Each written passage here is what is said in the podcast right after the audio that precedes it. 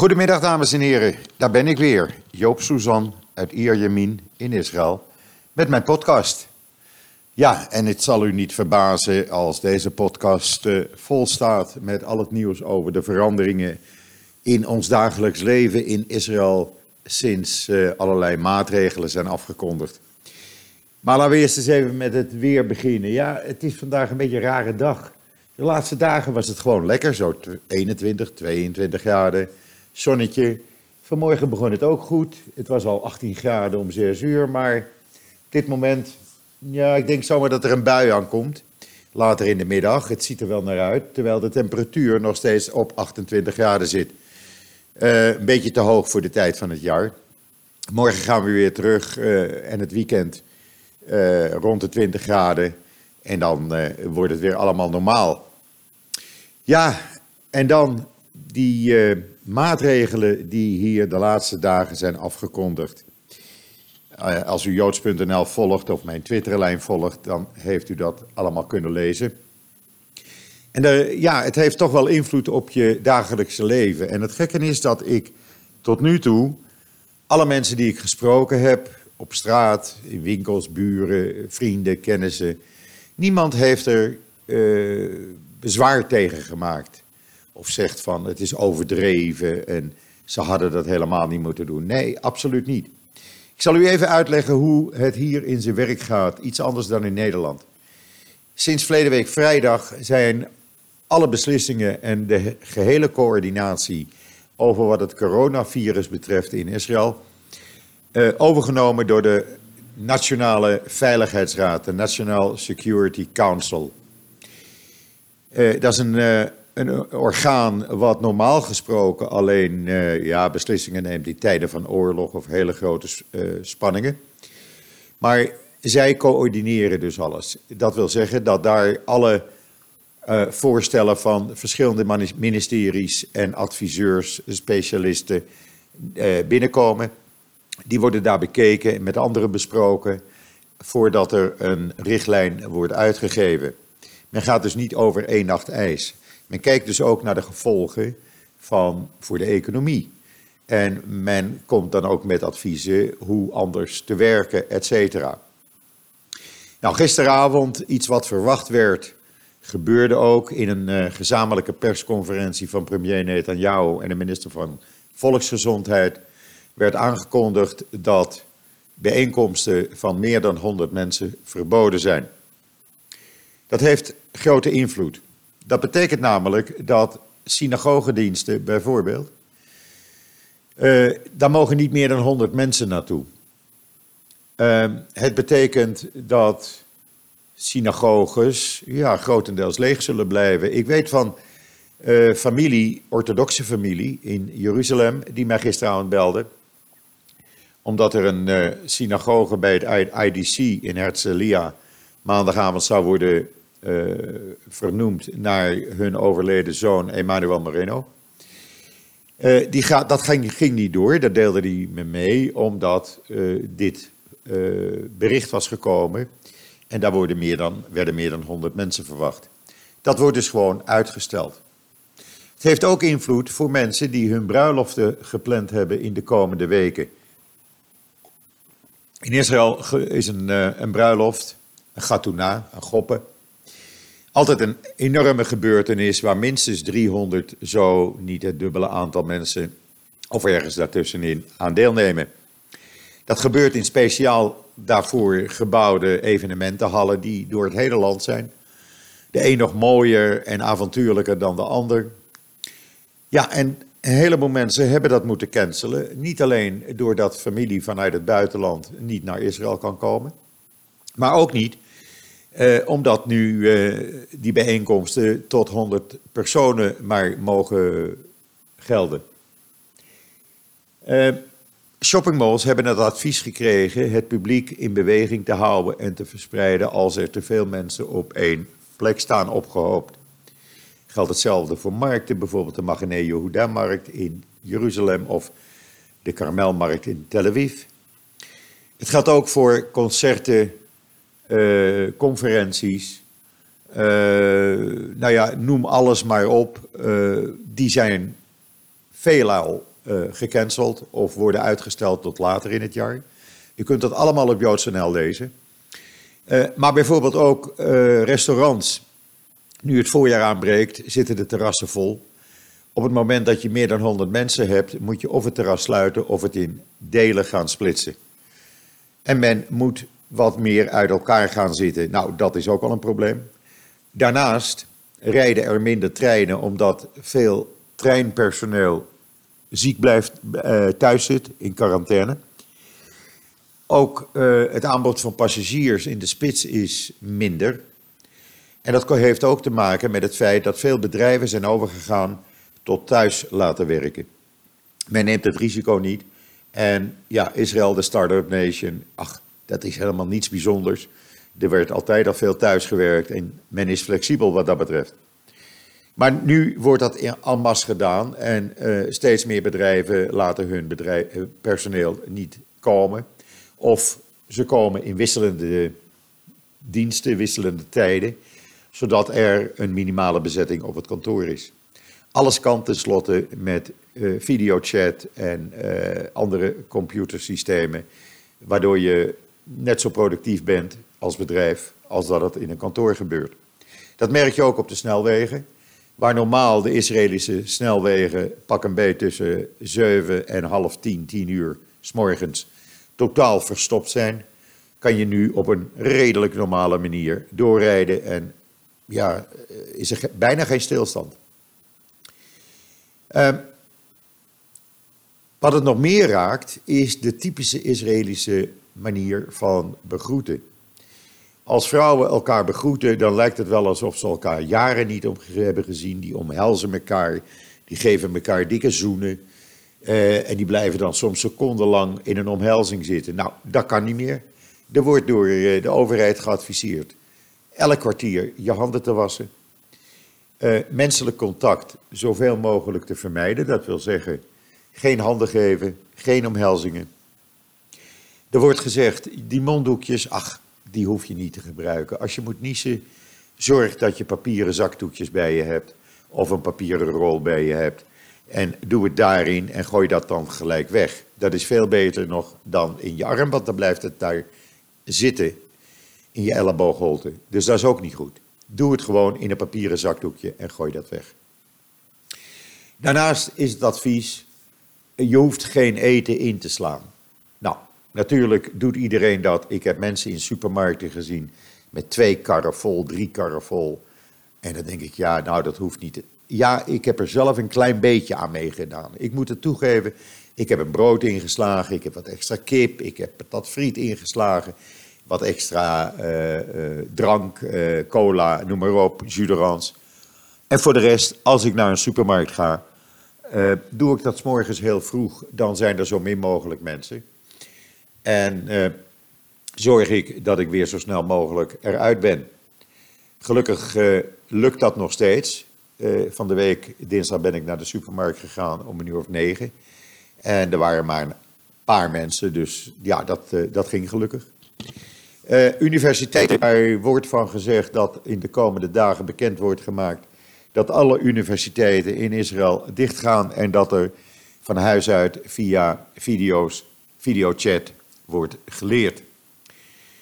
Uh, wat betreft de openbare scholen, ja, er zijn al veel openbare scholen of klassen dicht, omdat daar uh, een onderwijzer of onderwijzeres of een kind in zat waar mogelijk besmettingsgevaar bij was. Maar ze zijn nog open. Ze hebben nu nog vakantie. Zondag moeten ze open gaan. Er wordt gefluisterd dat men van plan is alle scholen te sluiten. In ieder geval tot na het Joodse paasfeest Pesach. Dat betekent nog een, uh, een vier weken de scholen dicht. Omdat men dan gaat bekijken wat de situatie is. Uh, hebben wij daar last van? Ja, daar hebben wij last van. Want je kan niet meer spontaan zeggen: ik ga even lekker op een terrasje zitten.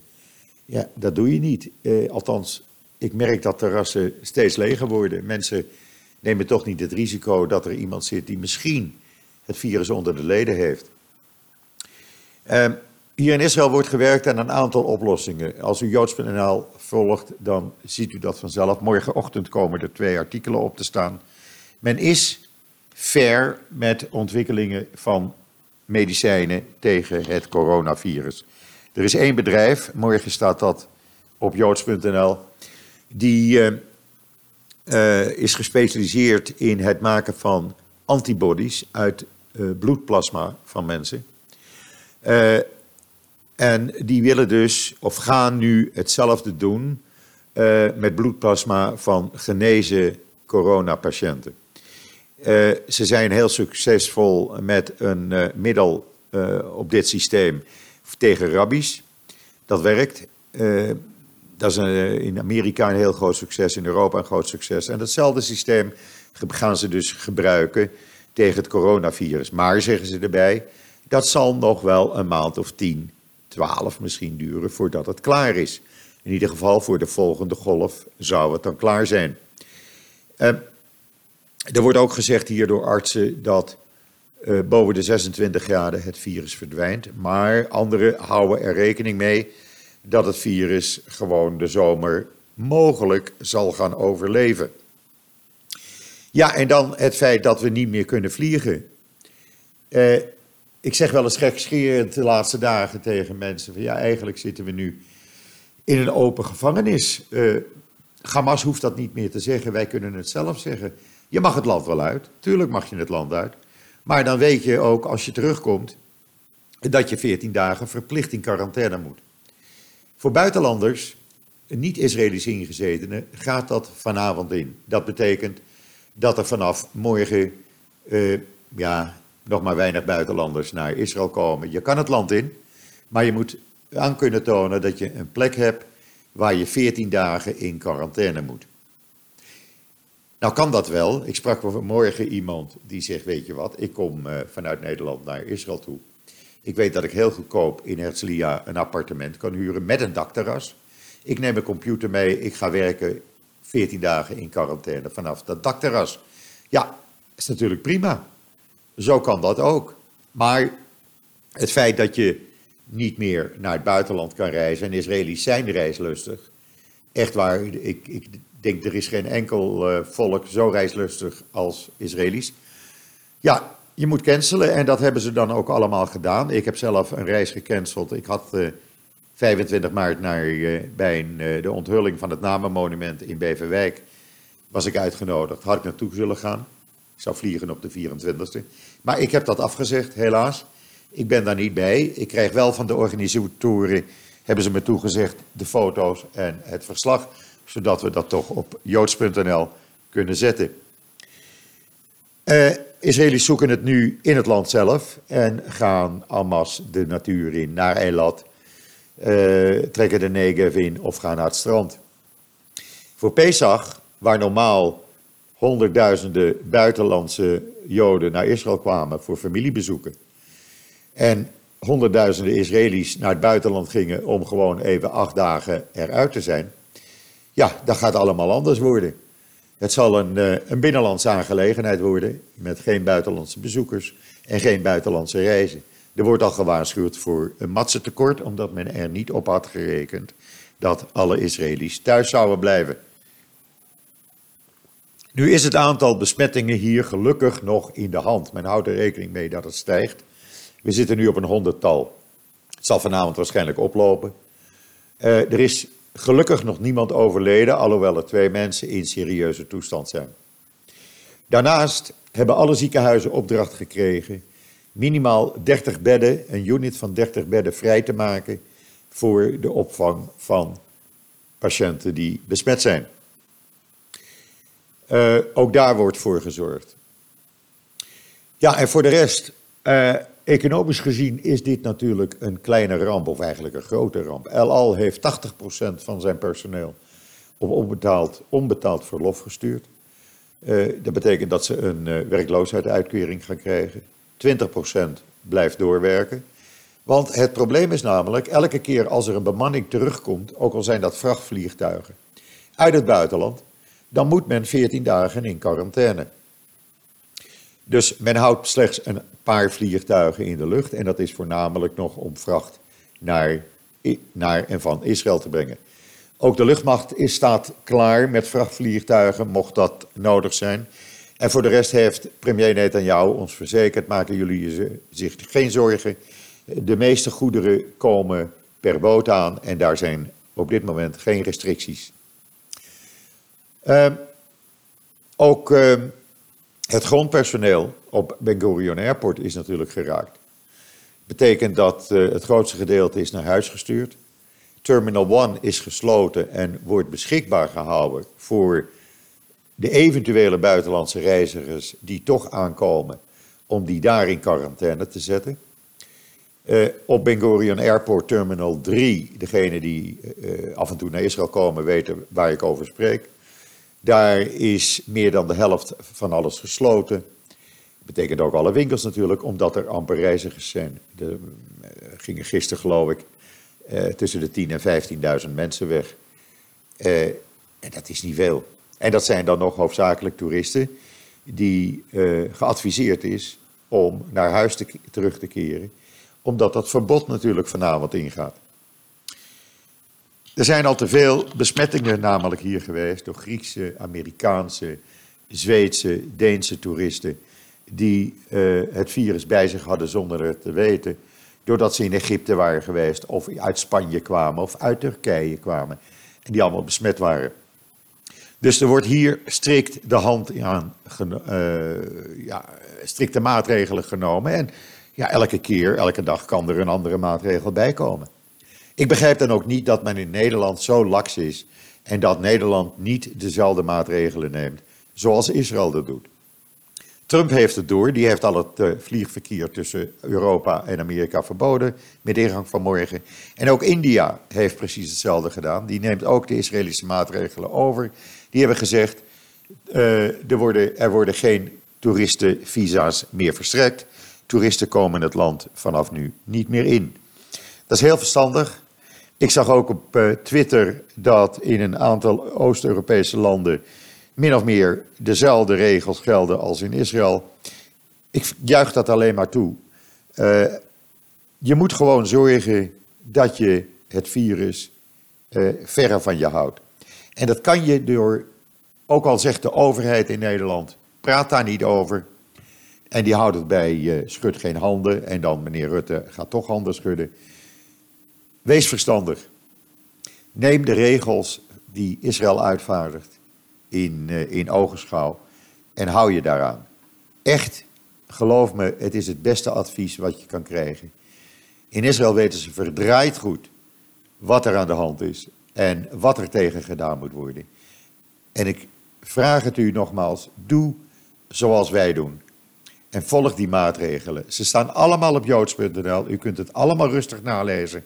We houden alles voor u bij op joods.nl. Want we willen dat uh, u gezond blijft.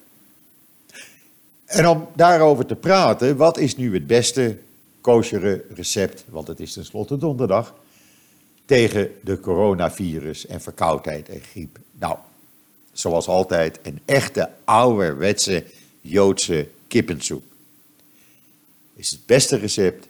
En zoals mijn moeder altijd zei, als je verkouden was, ik maak voor jullie een lekkere kippensoep. En dat recept staat op JoodsNL om u door deze coronavirus-tijden heen te helpen. Baat het niet, dan schaadt het niet, maar het is zo lekker. Het is zo lekker. En dan wil ik u ook nog even wijzen op een column, de nieuwe column van uh, onze columnist Rob Fransman. Die gaat over Lodewijk Asscher en zijn anti-Israël aanhangers eh, op dat PvdA-partijcongres onlangs. Nou, Rob Fransman geeft hem even van Jetje. Eh, lees het maar, eh, dan begrijpt u wat ik bedoel. Eh, ja, wat ik nog vergeten was te noemen, zijn een heleboel theaters die dicht zijn gegaan. Uh, bioscopen sluiten veel zalen en doen in zalen alleen nog maar voorstellingen, bioscoopvoorstellingen voor maximaal 100 mensen. Nou, er zullen niet veel meer komen, ik denk minder. Uh, veel theaters zijn dicht. In Tel Aviv 2, zover ik kon zien. Tel Aviv Jaffa. Die zijn gewoon gesloten, omdat mensen toch niet komen. Hier in de mall waar ik naast woon, of tegenover woon, zo u zeggen wil, Daar zag ik afgelopen vrijdag, en ik denk dat het morgen nog erger is. Dat is vrijdagmorgen is de drukste tijd van de week. Uh, was een derde van het parkeerterrein leeg. Toen al. Ik denk dat het morgen nog meer zal zijn. Zaterdagavond, normaal de avond om met je hele familie naar de mol te gaan. Om daar vrienden en familie en kennissen te ontmoeten en gezellig te eten en te smoezen. De helft van het parkeerterrein stond leeg. Uh, ja, mensen zijn verstandig. Mensen houden zich eraan. Ik weet van uh, orthodoxe mensen die zeiden mij: Joop, ik ga niet naar de synagoge. Ik doe het thuis wel. Ik ben ook met Purim thuis gebleven. Ik heb thuis de Megillah Esther gelezen. Ik ga me niet aan een risico overleven, overleveren als ik het ook van huis uit kan doen.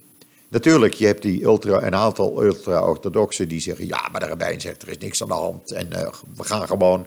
Nou ja, die komen er nog wel achter. Dat zijn dezelfde mensen die auto gaan rijden.